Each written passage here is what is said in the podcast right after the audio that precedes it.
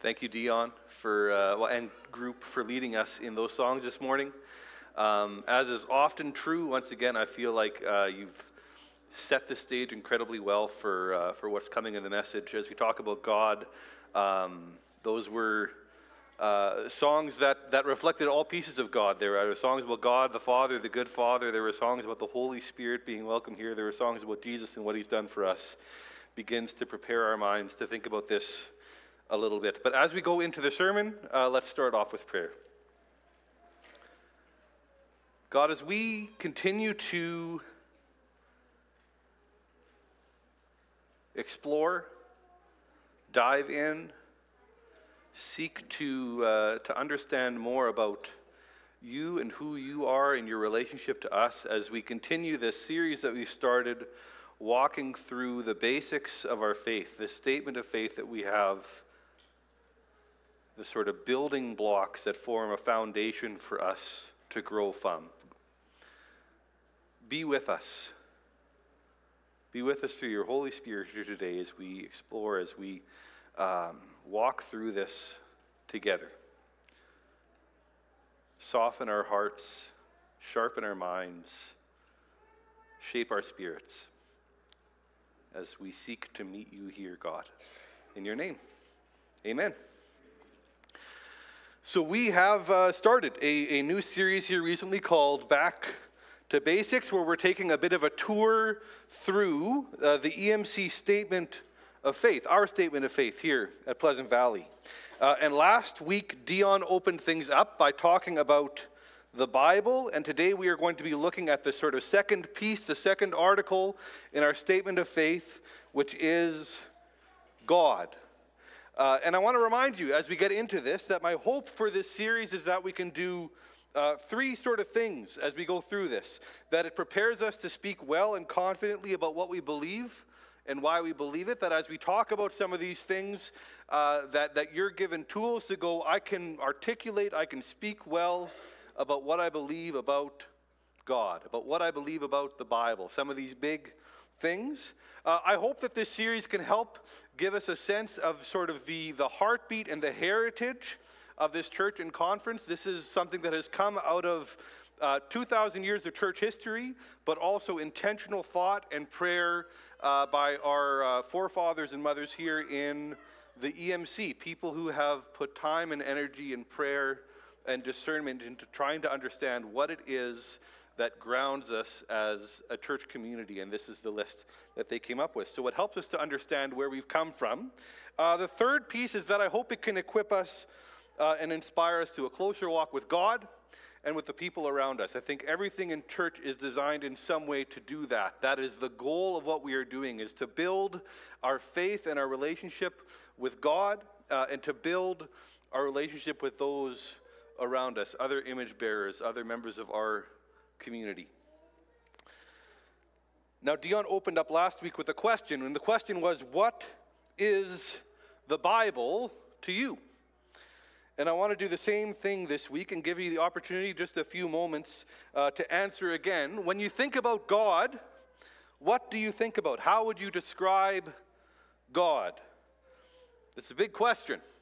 Uh, I'll give you a few moments to think about it, and the way I'll do that is I'm going to show you a bit of a, a video. If you go up to a random person on the street and ask the question, What is God or who is God? you're going to get a, a wide variety of answers. Uh, and, and I came across this video when I was doing a bit of research, and it's a video from National Geographic. They're actually starting uh, a bit of a documentary series, I think, on God. Uh, and, and this was sort of in preparation for that. So they went around to, I think it's over 20 countries in the world, and asked people, Who is God? And uh, put together a little montage of some of those answers. So I want to show that video now.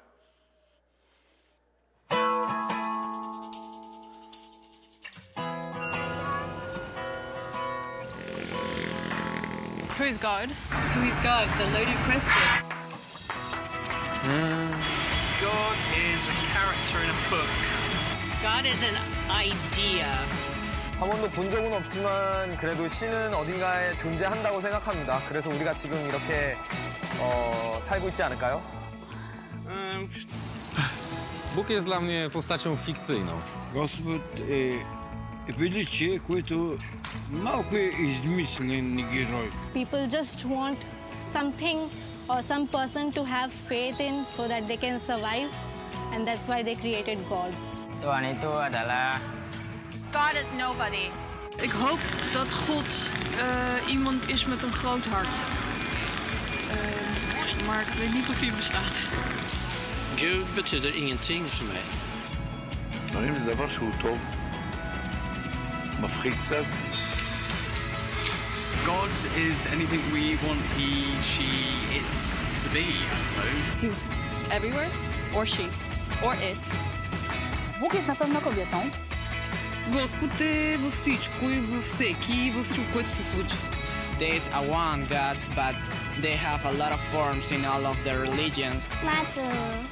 भगवान वो है भगवान मतलब राम जिसने ये सृष्टि रचाई है और इसको देख रेख करता है For me, uh, according to my, my belief, Allah, the creator, for Muslim people, but He is the same God for all of us actually. There is just one God, and all the gods in our different religions, like Jesus, uh, Ganesh ji, Krishna ji, they're just branches of Him. We just like basically we have to see some image to, cre- we just need some image to create in our minds. 你问呢条问题，神系边个？系假设系有一一个神。 Ο Θεός δεν είναι ένας, είναι 12 και κατοικούν όλοι στον Όλυμπο. No es un ser humano, no es un animal, no sabemos qué es. Ο Θεός είναι αυτό που δεν μπορεί να κατανοήσει η ανθρώπινη ύπαρξή μας. É difícil imaginar que uma- um ser somente criou esse mundo inteiro.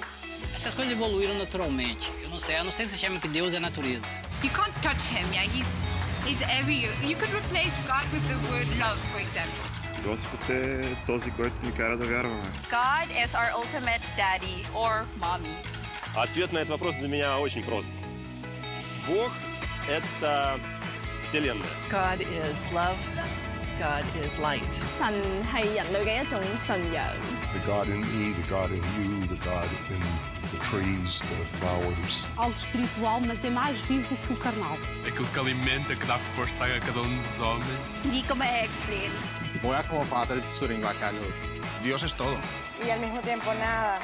והמרכז, הנשמה שלנו, זה, זה נושם את דרכו. Sabi nila si Diyos Ama, di ba? For he is God the Almighty. Amen.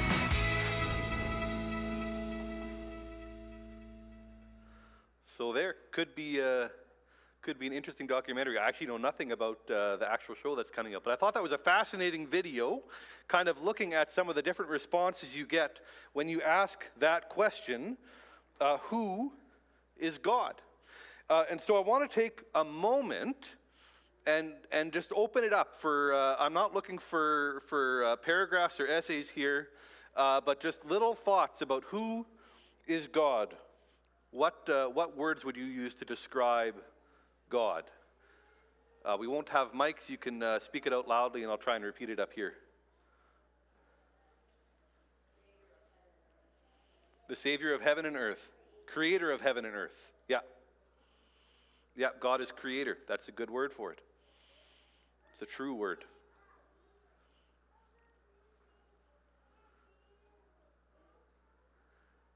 Maybe I, maybe I picked too big a question and gave you not enough time. I should have thrown something in, uh, in, in Facebook ahead of time. It's a very, uh, very significant thing, and I think we all, of course, uh, have thoughts about who God is to us, but it's sometimes difficult to articulate or difficult to speak because it feels like such a big thing. Uh, now, Dion uh, hinted at it a little bit last week, but there was some debate in the office about what order to do these things in. Uh, we ended up sticking with the order that is in our statement of faith, uh, which is the Bible is first and then God in the order that they go through things. Uh, but I've sometimes wondered if it would make sense to swap these two. After all, God's word comes from God. We don't worship the Bible, we worship God. Uh, all that to say that this subject is foundational at the very core of what we believe. There's an A.W. Tozer quote that I think might be in the workbooks that we use uh, for baptism classes, and it says this What comes into our minds when we think about God is the most important thing about us. What comes into our minds when we think about God is the most important thing about us. because what we think about God is going to determine how we worship, how we trust, how we live, how we read the Bible. It's going to color everything else about our lives and our faith. So it's important to have a clear picture of who God is. Uh, and we're going to explore that a little bit today. I want to start off by talking about a few things that God is not. There are constant temptations in life, and that's not a new thing for us. We see this all throughout Scripture as well, uh, and in the responses of the folks in this video. A, a temptation to shape God into sort of our own image or our own ideas about who God is or isn't. And that's the literal definition of idolatry to try and shape God into some form that suits you instead of worshiping who He actually is, to try and mold or frame Him by our standards or our wishes or our ideas about who He could be. So we need to be careful of this. Uh, and here are four, there's more than four, but here are four uh, mischaracterizations of God, things that we get wrong about God sometimes that we need to be careful of. First of all, God isn't a genie. we can sometimes treat God uh, as someone that we sort of put on the shelf, keep at a distance, ignore, disobey.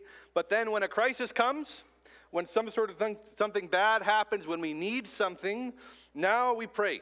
Now we call on God and expect Him to intervene. And then once that passes, we kind of shove Him back in His lamp again and put Him on the shelf to collect dust until we need Him again. Israel did this in the Old Testament. We see this cycle over and over again. They would call on God, God would rescue them, and then they would kind of drift and they would pursue other things and they would pursue other gods and they would pursue sin and they would pursue uh, sort of whatever was around them until crisis came again or some foreign nation was threatening and then back to God again to call on Him, go to the temple or go to the tabernacle and, and pray to God once again to rescue. This is not a new thing for us, but it is a temptation that we can fall into. God isn't a genie. Second, God isn't your cool parent. This is the first image that popped up when I searched for cool dad. and I, I mean, I don't. I think he might actually be a pretty cool dad. I'm not entirely sure. The headphones match his shirt and everything. It's very cool. But anyways, um, God. Uh, everyone had a, a friend growing up, I feel like most of us did. I can certainly remember friends like this who had the cool parents, the parents that would let you get away with anything. You want to watch that R rated movie with all your 11 year old friends? Go for it. You want to eat junk food all day? Fill your boots. Don't worry about it. You want to take that firework package and open them all up and put all the gunpowder and explosives into a paper mache pig and hang it about 10 feet off the ground from a tree and light it with a short fuse and see what happens? Have fun. Some of these may be from experience. But God is not a cool dad. We do this sometimes with God. Oh, God doesn't judge me. He loves me. God will let me do whatever He wants, whatever I want. He's, he's forgiven me. Uh, f- following God is meant to draw us into a changed life.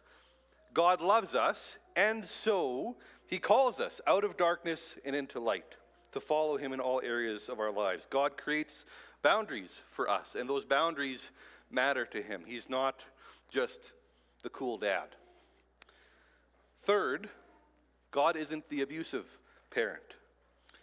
On the other side of the coin, God has been portrayed as vindictive, judgmental, without grace or love, looking for the opportunity to hurt you when you fall short or when you mess up or when you don't live up to his standards.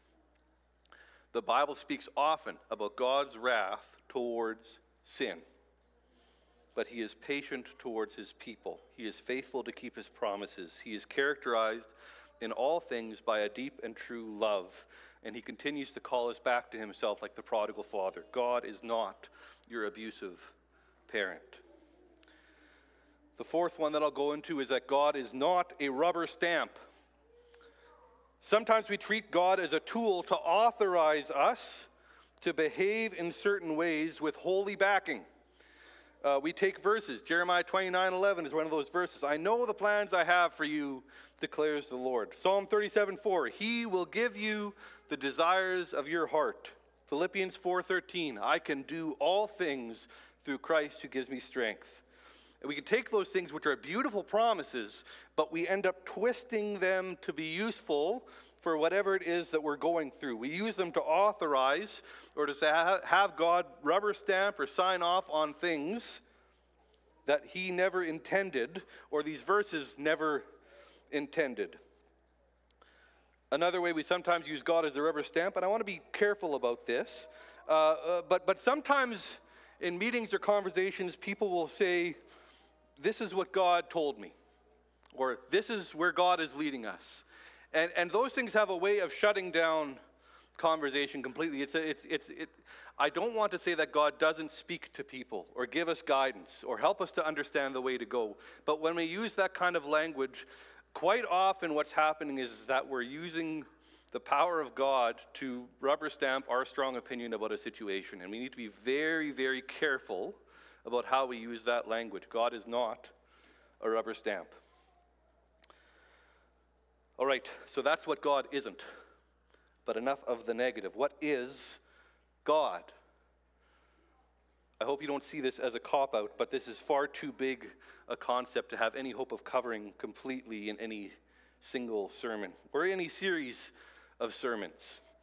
I'm simply not going to speak or be able to speak in a complete way about God. Um, I found during sermon prep I was almost paralyzed by choice. How should I approach this? What should I try and cover or highlight? But let's start appropriately at the EMC statement of faith. This is what it has to say about God. We believe in only one God, eternal, infinite, and unchanging. He alone is the creator, the sustainer, and redeemer. He exists and reveals himself in three persons Father, Son, and Holy Spirit. All persons in this triunity are fully and equally God. So when our conference, our church, sat down and said, What is it that we need to make clear about who God is? What they did when they said, What are the two or three sentences that we can do to sort of show who God is in a practical way? What's the foundation of our understanding about God? they went where the majority of the church has gone for the last 2,000 years to the concept of the Trinity, of the triune God. And this is one of the great mysteries of our faith, something that is absolutely essential and core to what we believe, but incredibly hard uh, to articulate. Here's the diagram that would show up when we talked about the Trinity uh, in college. And I know I'm just as confused as you are. I don't, it, it's, it's a hard thing to try and wrap your head around. God is the Father, is the Son, is the Holy Spirit, but the Father is not the Holy Spirit and is not the Son, and the Son is not the Father or the Holy Spirit. And it kind of tries to begin to capture this in a diagram, but it ends up twisting our head into knots, trying to understand this. There are all sorts of analogies that we try to use to capture who the Trinity is or who God is as this three in one or one in three. God is like a three leaf clover, one plant with three distinct leaves. God is like water. You can find that it is ice and liquid and vapor. God is like the sun. It's, it's a star, but it emits heat and light. God is like an egg with the yolk and the white and the shell. Or God is like a man who can be a, a father and a husband uh, and an employer. But all of these analogies fall short in some way. You may have seen the video I posted uh, to Facebook uh, yesterday, which goes through and pokes holes in all of these in various ways. The video was a little bit aggressive in how it did that, went a little bit far, I think. Uh, I think that each of these, there is usefulness in each of these to understand pieces about who God is and what this Trinity is. But it's important to acknowledge that they all fall short in some meaningful way and so will any attempt that we make to try and speak in a way that fully defines this or fully captures this idea of the Trinity. This idea of three in one scrambles our brains a little bit. And in the end, that makes sense. I don't think it should be shocking that our brains are scrambled a bit by this. The Bible reminds us often that God's ways are higher than ours, His thoughts are higher than our thoughts. if we could clearly understand it, I think we would be making God too small. Darren has often talked about, in fact, talked about this morning in Sunday school class, this concept of a more than God or a bigger than God, a God that is more than we expect or imagine, a God that goes beyond what it is that we understand right now. And to me, the Trinity is a perfect expression of that. It doesn't fit into our heads. And so we simply have to approach this uh, not with full understanding, but with faith. Another thing that we talked about a bit in Sunday school this morning. I'll put a little plug in, by the way. The second season of the uh, podcast that I co host, the Armchair Anabaptist, has started to release. Uh, and on our third episode, which I think comes out in about three weeks now, uh, we actually talk about the Trinity and what the Trinity means. And, and the, the season is talking about community, so it's talking about what the Trinity teaches us about what it means to live in community. It's very confusing stuff. We brought on some smart people uh, to process this with. Uh, I didn't have to give any of the answers, I only had to ask questions. And so it was an enjoyable thing for me. That comes out in a couple of weeks if this is the sort of thing that you want to dig a little bit further into. But today, what I want to do is not leave you with some abstract exercise in trying to imagine the nature of the Trinity.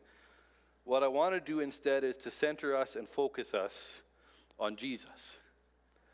Because for all that we can't understand, here is what we do know. Here is what the Bible makes clear for us Jesus is our best picture of who God is. Paul says that Jesus is the invisible God made visible. John says that no one has ever seen God, but the one and only Son, who is himself God, has made him known. If you want to know what God looks like, look at Jesus. If you want to understand the character of God, read the Gospels. We're going through Mark in Adult Sunday School, and I've so enjoyed working our way slowly through that book and digging into the character and the teaching and life of Jesus. And when we do that, we see God. We see who God is. In the time we have left, I want to take a look at one specific passage of Scripture that opens this up for us. It's all well and good for me to stand up here and say this to you, but I want to go to the Bible uh, and explore this idea. Uh, and, and what I want to do is, is draw you into uh, Jesus' teaching in the upper room, found in John 13 to 17. Uh, that passage in Scripture, John 13 to 17, is, I think it is the longest, I'm not 100% sure on that, but I think it is the longest sort of uninterrupted teaching that we get from Jesus. It's the sort of passage that always feels a little bit to me like I should be taking my shoes off when I read it, like Moses approaching the burning bush. It is a holy passage. It is a passage where Jesus uh, speaks beautifully about the promises he has for us in his plan uh, and his purpose and his relationship with us. It's full to the brim of incredible teaching. And it's Jesus' last recorded teaching. It's his last chance to teach his disciples before his crucifixion. And one of the things that this passage does more or better than almost anywhere else in the Bible is talk about the concept of the Trinity, of these three pieces of God and how they work together. And what's made clear here, what I want to focus on, is that when we have a relationship with Jesus, we have a relationship with all of God. We are brought into relationship with all of God. So let's walk through this together. I'm going to center in on one piece of scripture in John 14, verses 6 to 18. So I'll invite you, if you got your Bibles, you can turn there. There's going to be pieces of it that are up on the screen here, but we're going to walk through that passage, and not everything is going to be in the slides. Just a few key points I want to make as we go through this. The first point is this through Jesus, we know the Father. Through Jesus, we know the Father. Throughout his ministry, Jesus has sometimes been frustratingly hard to pin down on who he is exactly or what his relationship is to God the Father, to Yahweh, to the God of the Israelites.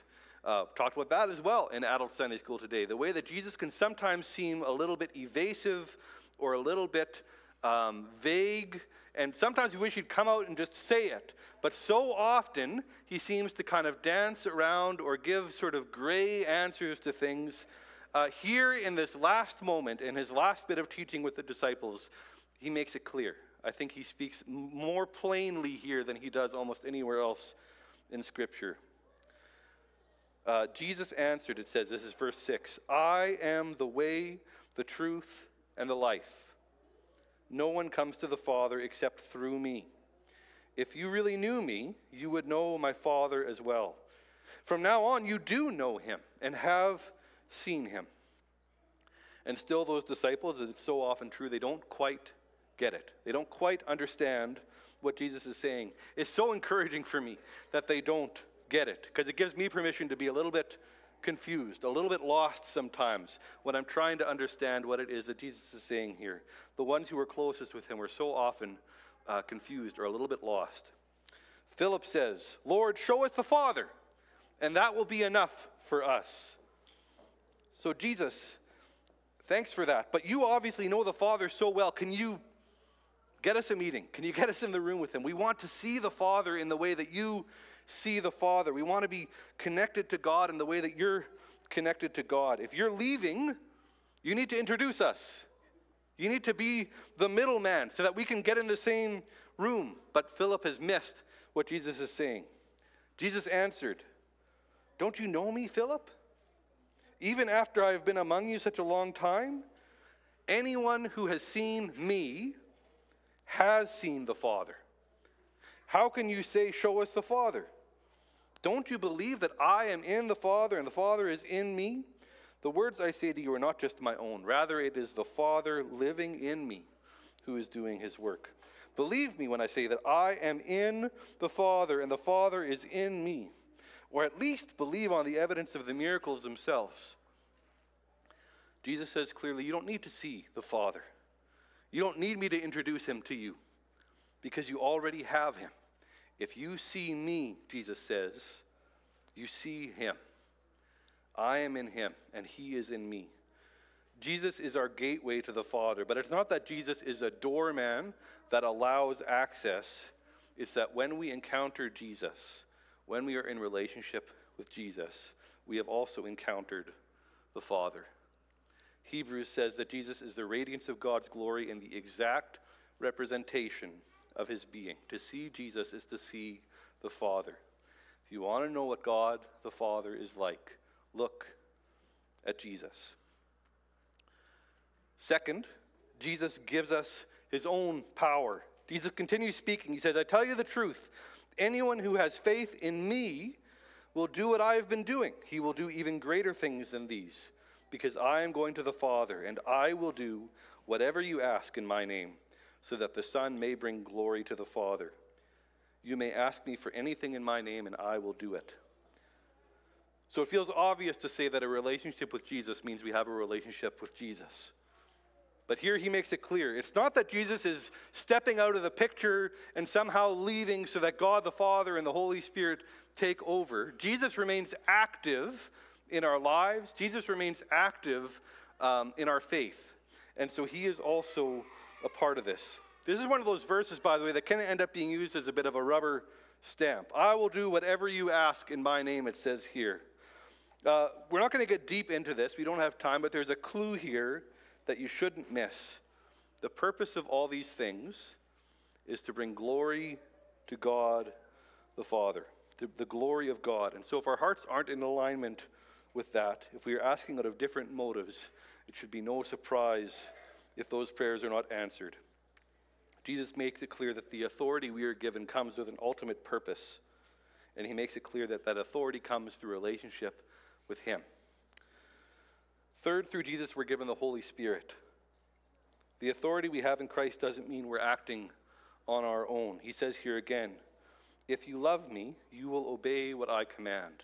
Jesus wants us to follow him. But here, listen to how the three persons of God are revealed in this verse. If you love me, you will do what I command, says Jesus.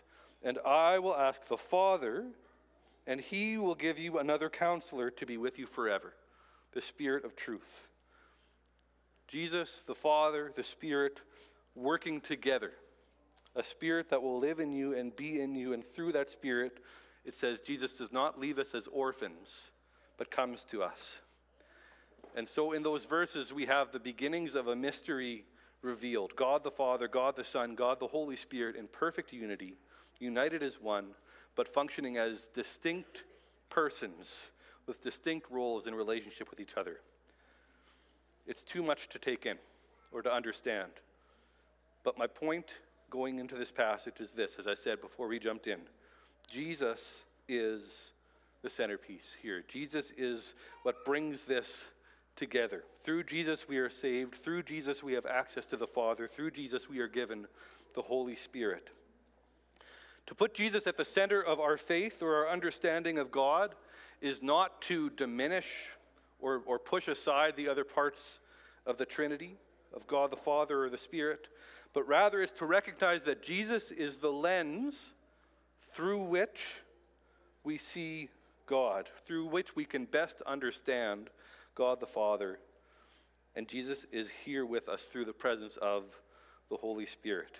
So Paul can place Jesus directly at the core. He says, I resolve to know nothing except Jesus Christ and Him crucified, because through Jesus we see the Father, and through Jesus we have the Spirit. To divert just a little bit as we close here, there have been times in my life where I have doubted my faith, where I have been uncertain, where I've wrestled with the authority of Scripture or the existence of God or my understanding of the supernatural world, heaven, hell, all these sorts of things. In the end, for me, at a very personal level, when I look at my faith journey, it comes back to Jesus. He's my starting point. When I think about my own personal statement of faith, it starts with God, but more than that, it starts with Jesus. And that's true in a really practical way. I'm a logical guy. I like to think things in logical ways. And Jesus was a historical figure who is documented and written about outside of Scripture. He's known and understood to have lived and taught and died on a cross. Those things aren't really in debate uh, in the Christian world or in the secular world. The fact that a man named Jesus lived, gained notoriety as a teacher, and was eventually killed, those things are understood to be generally true in history. And so he becomes my anchor. I know just not, not just in myself, not just even from Scripture, I know from the historical record that Jesus was here. He existed, he taught, he died. Now the question becomes do I believe what he said? And as I read the Bible, I am so deeply convinced that his words are true, that Jesus is who he said he was. And Jesus loved the Bible. Jesus loved the Old Testament. He held it up as an authority, as God breathed, as something worthy for us to follow. He treated it as the inspired word of God, word of God and so then I treat it as the inspired word of God. And Jesus says he represents the character of God the Father. And so then through him, I am in relationship with God the Father. And Jesus promises the coming of a counselor, a helper, who will be with us. And so, through Jesus' promise, I trust that the Holy Spirit is working in those of us who follow him. We are Christians, Christians. We follow Jesus. We're made righteous by his sacrifice, we're given assurance by his resurrection. And so, this becomes the cornerstone of everything the place where we build from, where we find safe refuge in a storm where, as Paul says, we find every single yes and amen, every answer to the question that we ask. If you want to know God, start with Jesus. Amen. Amen.